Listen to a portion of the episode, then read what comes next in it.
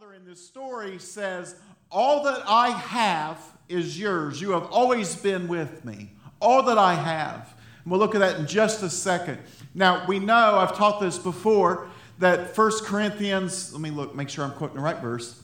I'm sorry, 2 Corinthians 120 says, For as many as the promises of God, they are a yes and an amen in Christ Jesus. So, in other words, if there's a promise in the Word, and there's a lot of them, if there's a promise in here through Christ Jesus, we have access to those promises. And actually, it would be more like this because of Christ Jesus, the promises that are in here, and conservatively is 3,000 promises, and, and, and the next estimate would be on the high side would be 7,000 promises. Irregardless, that's a, that's a lot of promises. But with all those promises that are in here, they are a yes and amen through Jesus, which means because the price that he paid, we receive an inheritance. And so our inheritance are the promises of God. And so the Lord, He's saying this that you've always been with me, you've always lived with me, you've always walked with me. Everything that I have is yours. I said this Friday, and I don't mean this to be mean, but, but I, I do believe this to be true. That every week there are people sitting in the pews or the chairs or seats, whatever, that they do not realize what is available to them. Now, and I also want to say this like, God's not some genie in a bottle. you know, you're not going to, you're not going to, you're not going to manipulate him in the movie. You're not going to do any of that. But if it's in here, it's true. And if it's in here, it's for you. Okay? And, and start to pray with a boldness that this is for me. Right? And, and, and just like this, who the Son sets free is free indeed. So that's a declarative statement, which I would argue is a promise. Okay? So if it's a declarative statement from the Lord, and which I would which I believe is a promise, if who the Son sets free is free indeed, then Jesus, I am struggling with this issue. I'm struggling with anger, and you said that you came to set the captives free. And so I believe that you are setting me free right now as I proclaim this and as I say this out loud. And so I'm no longer going to be bound by anger. I'm no longer going to be bound by this because you promised that who you set free is free indeed. And I'm not going to keep running back to the same cistern and drinking from it. I'm actually going to drink from the living waters so that I'm not bound by that thing anymore. You understand what I'm saying? So if it's in here, start to believe that it's for you. Now, I'm not talking about riches and this and that, although I do believe God blesses his children as we steward what he has given us. That's why it's important to give. And it's not because we give to get, but God trusts people when we give. All right, so anyway, it is a promise of the Lord. So if he says it, let's believe it. He says, All that I have is yours. He's not holding anything back. All actually means all. I love looking over. All means all. It means the wholeness. It means completeness. In other words, he's saying, all that I have is yours. He's saying the whole gamma of everything I'm given to you. Which means that the same promises that you have, I have. The same promises you have, I have. Vice versa. He's not, he's not saying, well, Michael was really good this week, so I'm going to give him an extra promise. And Judy, you were kind of a knucklehead this week, so I'm going to hold a couple back from you. I'm just kidding. I should have said Bob, but uh, I'm just teasing. You understand what I'm saying? He, he, he does not hold himself back. I messed that up, right? I'm just kidding. you understand? He doesn't hold back. He says, All that I have is yours. Now, sometimes we have to wait, and waiting stinks, but you know what? April makes me wait to open Christmas presents till Christmas Day. And so we don't, but eventually it happens. yeah, we grew up opening them up on Christmas Eve. She makes me do it on Christmas Day. It's, it's torture. But anyway, understand, he does, not, he does not withhold himself from us. He doesn't. One of my favorite songs, I think April knows which one, it's called Pieces. It says, You don't give your heart in pieces and you don't hide yourself to tease us. He, he, he isn't mean and arrogant in that way, he gives himself. And so, if he gives himself, that means that we have an inheritance. And if we have an inheritance, we need to grab onto it. And by the way, an inheritance isn't something you take, an inheritance is something that you receive. It's something you receive. Well, how do you receive? Thank you. Like, and we struggle receiving. It's like, like, and especially in the church, because we have this weird thing with humility. Like, you should be humble, right? Jesus says the meek will inherit the earth, right? So, which is another message we'll probably talk about next few weeks. But you receive an inheritance by saying, okay, thank you when you get a compliment from someone, first of all, I used to say this, you've heard me joke, I think, before, probably about this, but used to, it used to be really hard when someone would say, that was a good sermon. And, and I'd be like, oh, it was all God. And then I got really convicted and thought, well, if it was all God, it probably would have been a lot better because everyone would have been, everyone's faces would have been melted and they'd just be like, oh, God, but you understand. And so I used to say it's all God, and then I just started to say, thank you. And I'd go, I'd get along with the Lord when I got home, and I'd say, Lord, I know that they said thank you, and they're not honoring me, they're actually honoring what you did through me. And so I'm giving that back to you. And so we need to learn to receive compliments. And, and, and because it blesses the one that gives. And so we receive inheritance simply by saying, Thank you. Thank you.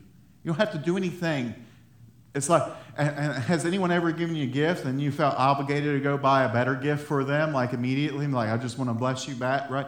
You don't have to do that with the Lord. He just wants your life, and then He gives you Himself. So, one of the things that the Lord gives us um, as an inheritance is this Buddy, do you mind getting the water out of the fridge? One of the things He gives us as an inheritance is hope. Hope. It's like, what makes us different from someone that's not a Christian? I mean, truthfully, like, like my next door neighbors, they're not followers of Jesus. I know this. What makes them different than me? Thank you, son.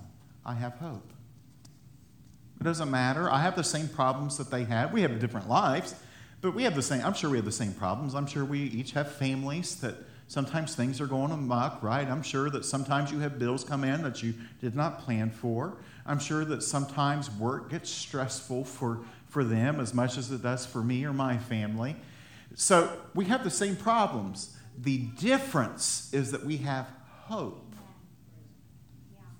And if there is anything that the world needed, it would be just an impartation of hope, right? It'd be just a you need hope. I mean, that's what the world absolutely needs.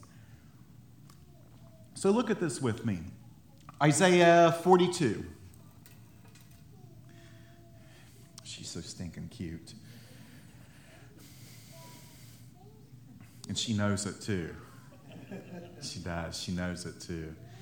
Says, Behold, my servant whom I uphold, my chosen one in whom my soul delights. I put my spirit upon him. Isaiah is prophesying about Jesus. He will bring forth justice to the nations. He will not cry out or raise his voice, nor make his voice heard in the street.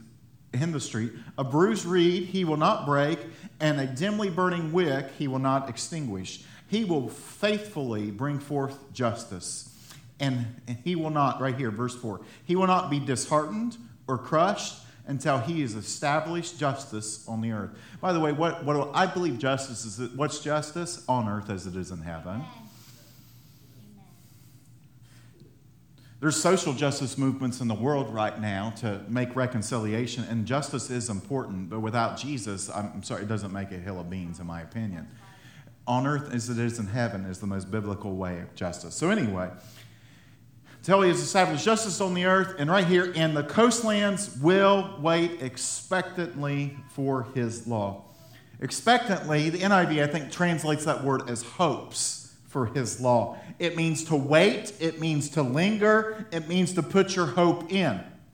And so he is saying, Isaiah is prophesying about Jesus and says that the people will wait, they will linger, they will hope in his law, which means the word of God. It means they will hope in Jesus. This, by the way, the word law, I said, they'll hope in the law. It means the teaching, instruction. It also means the prescription for what needs to be done.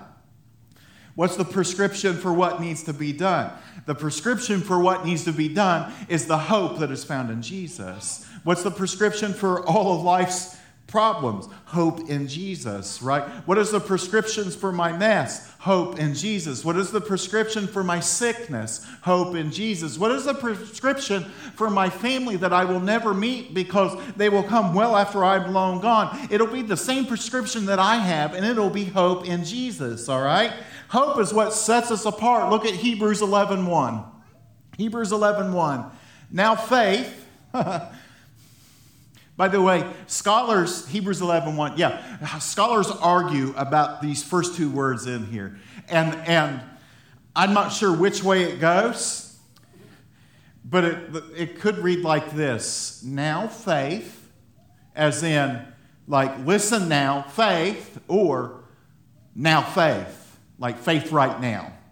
They don't know which way it actually reads. I kind of like it as right now faith, okay? But now faith is the assurance of things hoped for and the conviction of things not seen assurance, substance, nature, trust, confidence, being certain of things hoped for. What's, what's hope actually mean? Hope actually means an attitude of looking forward to something. You ever look forward to, you ever look towards something with expectation or anticipation? That's really what hope actually means. It, it actually means a trusting, it means a confident hope. It's like I have this assurance, I have this confident hope this conviction, this, this, it doesn't matter what you say to me, you're not going to talk me out of it, is what he's saying right here. I'm going to have this conviction of something. You can't talk me out of it, this hope that comes. It's what sets us apart. Romans 15 13 says this. Now may God, now may the God of hope, He's the God of hope, He's the God of expectation right? He's not the God of depression. He's not the God of anxiety. He's the God that actually gives us something to look forward to. It's like, well, I don't have much to get out of bed for today. Yes, you do. It's hope in Jesus. All right, now may the God of hope fill you. Fill you with what? Joy and peace in believing. So that you will abound in hope by the power of the Holy Spirit. Our inheritance is to abound in hope. How do I abound in hope? Be filled with peace and joy. How do I get filled with peace and joy? Get filled with the Holy Spirit. Huh. Listen, the word abound means more than enough. It means to have an abundance. It means to cause to have more. It means to be excessive. Like sometimes, like I used to get annoyed when I was really around optimistic, hopeful people. I was wrong. this actually means that we should be filled with so much hope that it's almost obnoxious. That's right. Amen. Come on. Like a pessimist is going to, one of two things is going to happen when you get around me if you're a pessimist. I, I say this, this is something the Lord's convicted me on, is that if a pessimist gets around me, they're one, going to get filled with hope, or they're going to get extremely annoyed because I'm going to be obnoxiously filled with hope no, life's awful. No, it's not. Well, this stinks. No, it doesn't. You understand what I'm saying? We actually have hope. well, this is just the worst day ever. Really? No, I don't think that it really is, right? I'm sorry you stubbed your big toe. I'm sorry someone cut you off at work or on your way to work in the car. I'm sorry you overslept today, but it's probably not the worst day in the history of the world. It's probably not even the worst day of your life. There's actually hope that's found in Jesus. And so you understand, it, it's, it's obnoxiousness. I just absolutely love this. It, it, this means this the word abound in hope means that if we were a cup of coffee, it means that you would lean over and you would take a sip of it because it was so stinking full that if you picked it up, you were going to spill it, if that makes sense. It, it's, it's, it's like when you go to like Starbucks or Heine Brothers, they say, Do you want room for cream? And I, most, I don't drink cream in my coffee, but I say no but leave a little bit of room so that when I get in my car, it doesn't spill out all over the place, right? It means overflowing to the brim. And, and we should be so filled with hope that we're actually contagious and spilling out onto people. That's why we have boom, drip Jesus on the wall right there. It's not because it's a neat coffee house thing. I believe it's actually a lifestyle that we can live that we're so filled with hope that it's like, oh, you bump into me, you're going to get a little bit of Jesus on you. Oh, you have a conversation with one of our church people. Guess what? You're going to get some Jesus on you. You're, you're going to get on the phone call with me. Guess what? You're going to get a little bit of Jesus on you because I'm obnoxiously filled with hope. So if someone tells you you're obnoxious, say, Praise God.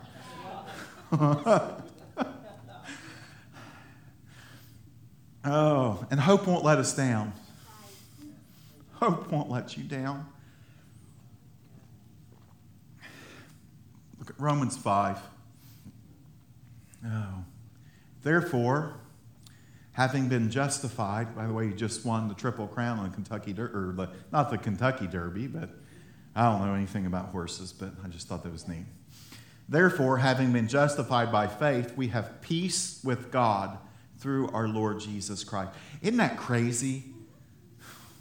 The God of the universe, the one that you really can't even be in the presence of or look face to face because it would literally kill you, says you can have peace with him through Jesus Christ, through whom also we've obtained our introduction by faith into this grace in which we stand. How do I stand? I stand by faith in grace. And we exalt in the hope of the glory of God.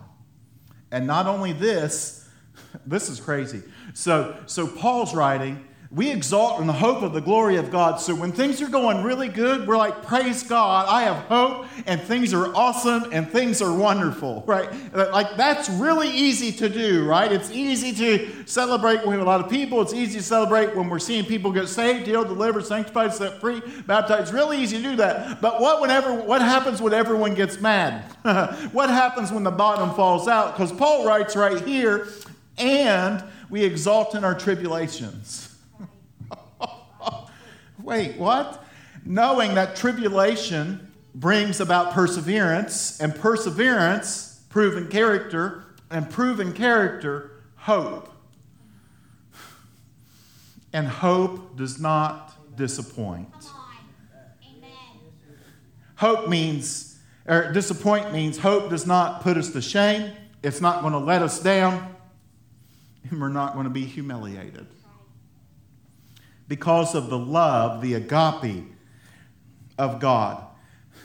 means the Lord, the Lord's made his mind up to love. That's what agape is. He's, he's just said, I'm going to love them, and you can't talk me out of it. It's like how you are with your kids. You're not going to be talked out of loving your kids. You may be mad as fire at them, right? Or they may get under your skin, and you may just need to go be by yourself, but you're not going to stop loving them. It's, it's boom.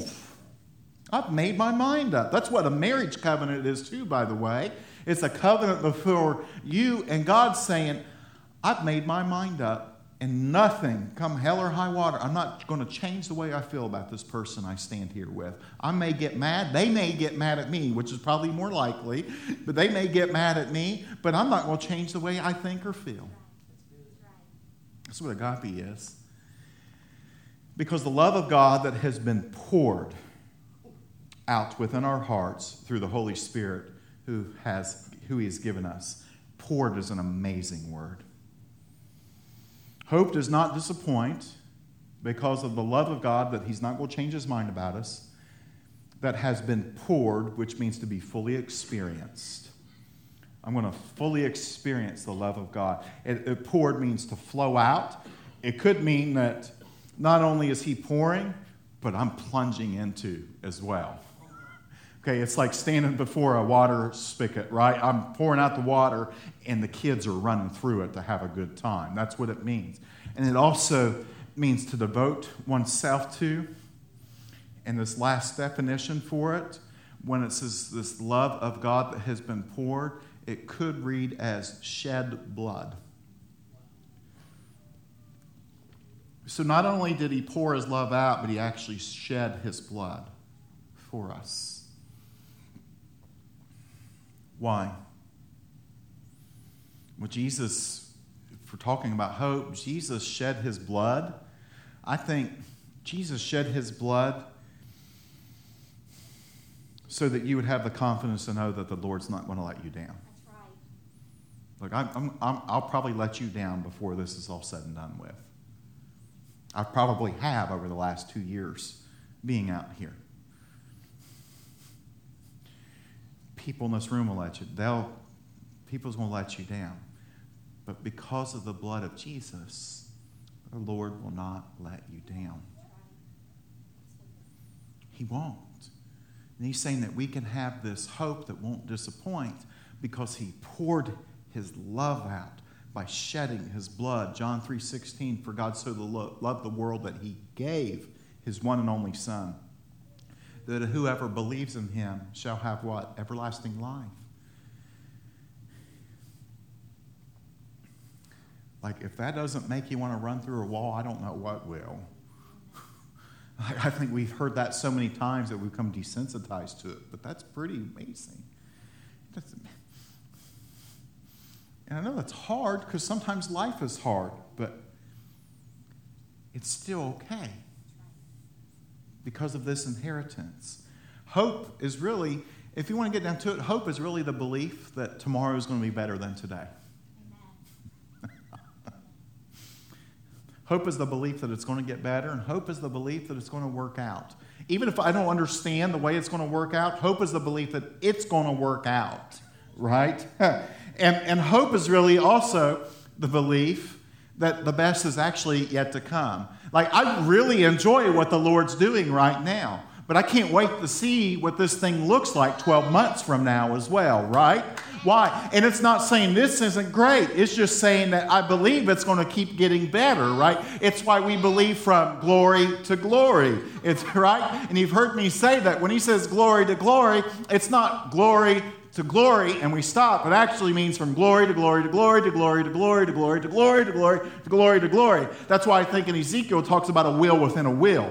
But anyway, that's getting real weird there. But anyway, it just means that it's going to keep increasing and increasing and increasing and increasing. And so faith or hope, hope is the belief that I'm thankful for this right now because I'm thankful for this right now. This is just a foretaste of what's to come. Now, what happens is, is in the church that sometimes we think, well, yeah, it's going to get really good in the future because we get to go to heaven. And yeah, that's going to be amazing. But he says to pray on earth as it is in heaven, which means that I can have faith or I can have hope that things are going to be pretty awesome here because he lives inside of me. And, and yeah, I don't know what it's going to be like there but I don't really know the full ramifications, what it's going to be like here. But I'm not waiting to be rescued from the planet. I actually believe that I have Christ in me, the hope of glory that's going to rescue the planet.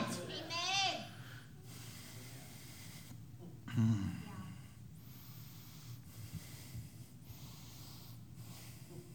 Escapism theology is a joke. Anyway, the best is yet to come. Ephesians 2:10 for we are his workmanship.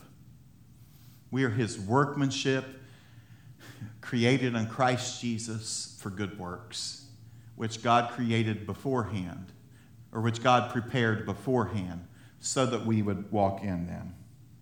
We are his workmanship.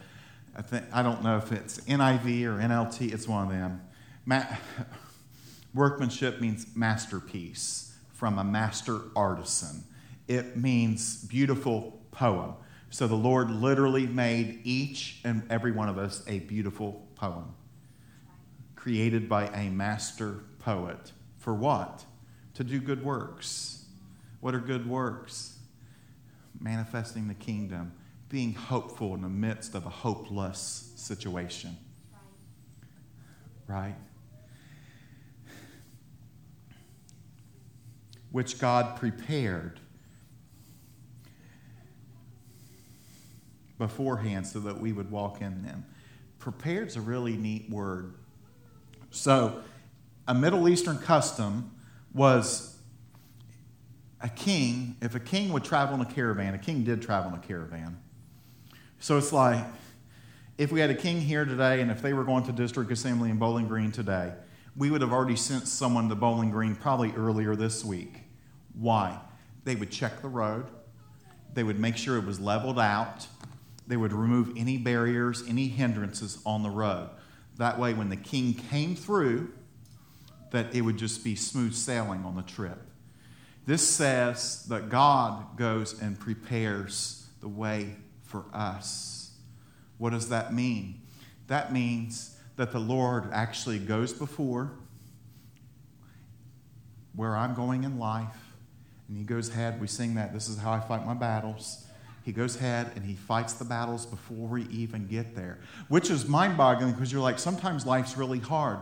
Well, think how hard it'd be if he hadn't went before. And so he goes before and he clears the path. He levels the ground. He, he, he lowers the high places and he raises up the low places. He puts bridges where bridges need to be made. He makes connections where connections need to be made so that we can walk on that path.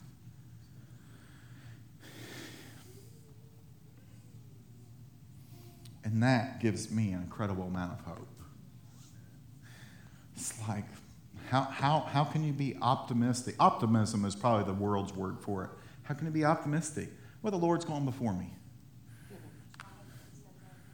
How can you be optimistic in this situation? Well, I may not feel it in my bones right now, but I know all things work together for the good of those who are loved and called by his name and according to his purposes. So he loves me, and I'm called by his name, so he's going to work this out. I may not feel it, but I believe it, right? How are you optimistic when this happened? Well, because he's gone before, because he shed his blood for me. This, truthfully, sincerely, this is the biggest difference between us and the world. It, it's not, yes, we come to church. Yes, we go to equipping hour classes, which is next Sunday at 9 a.m. Pastor Milton starts his Disciple by Jesus. But we go to these things. Yes, we have groups. Yes, we love one another. But I'm telling there's not much difference between me and whoever, Sister Sue, three doors down. I don't know. There's not much difference between you and the person you bump into at Walmart. There's really not. They may come from a different socioeconomic background, but when you get down to it, they probably have more problems on a run over dog as well, just like you. But the difference is, is that you have hope. That's it, that anchor. I wish I'd have thought of that. you have this hope. And that's what we need. So I would like to do something. We actually we did this with the staff that that when we said when you come, you're not allowed to be pessimistic in front of anyone. or I would correct you. That's what we said. Just not allowed to be pessimistic. Now I was and and now this goes for me too. She got me a few weeks ago. I was outside and I was grumbling about some stuff. And she looked at me and she might she didn't say shut up, but she said quit. quit because it was like, ah, went wrong just in the matter of a few minutes. And I was agitated. She said, quit. It's going to be all right. So I would like to propose that it's illegal for us to be pessimistic in this church because we have a hope that won't disappoint. Amen. Amen. Amen. Praise God.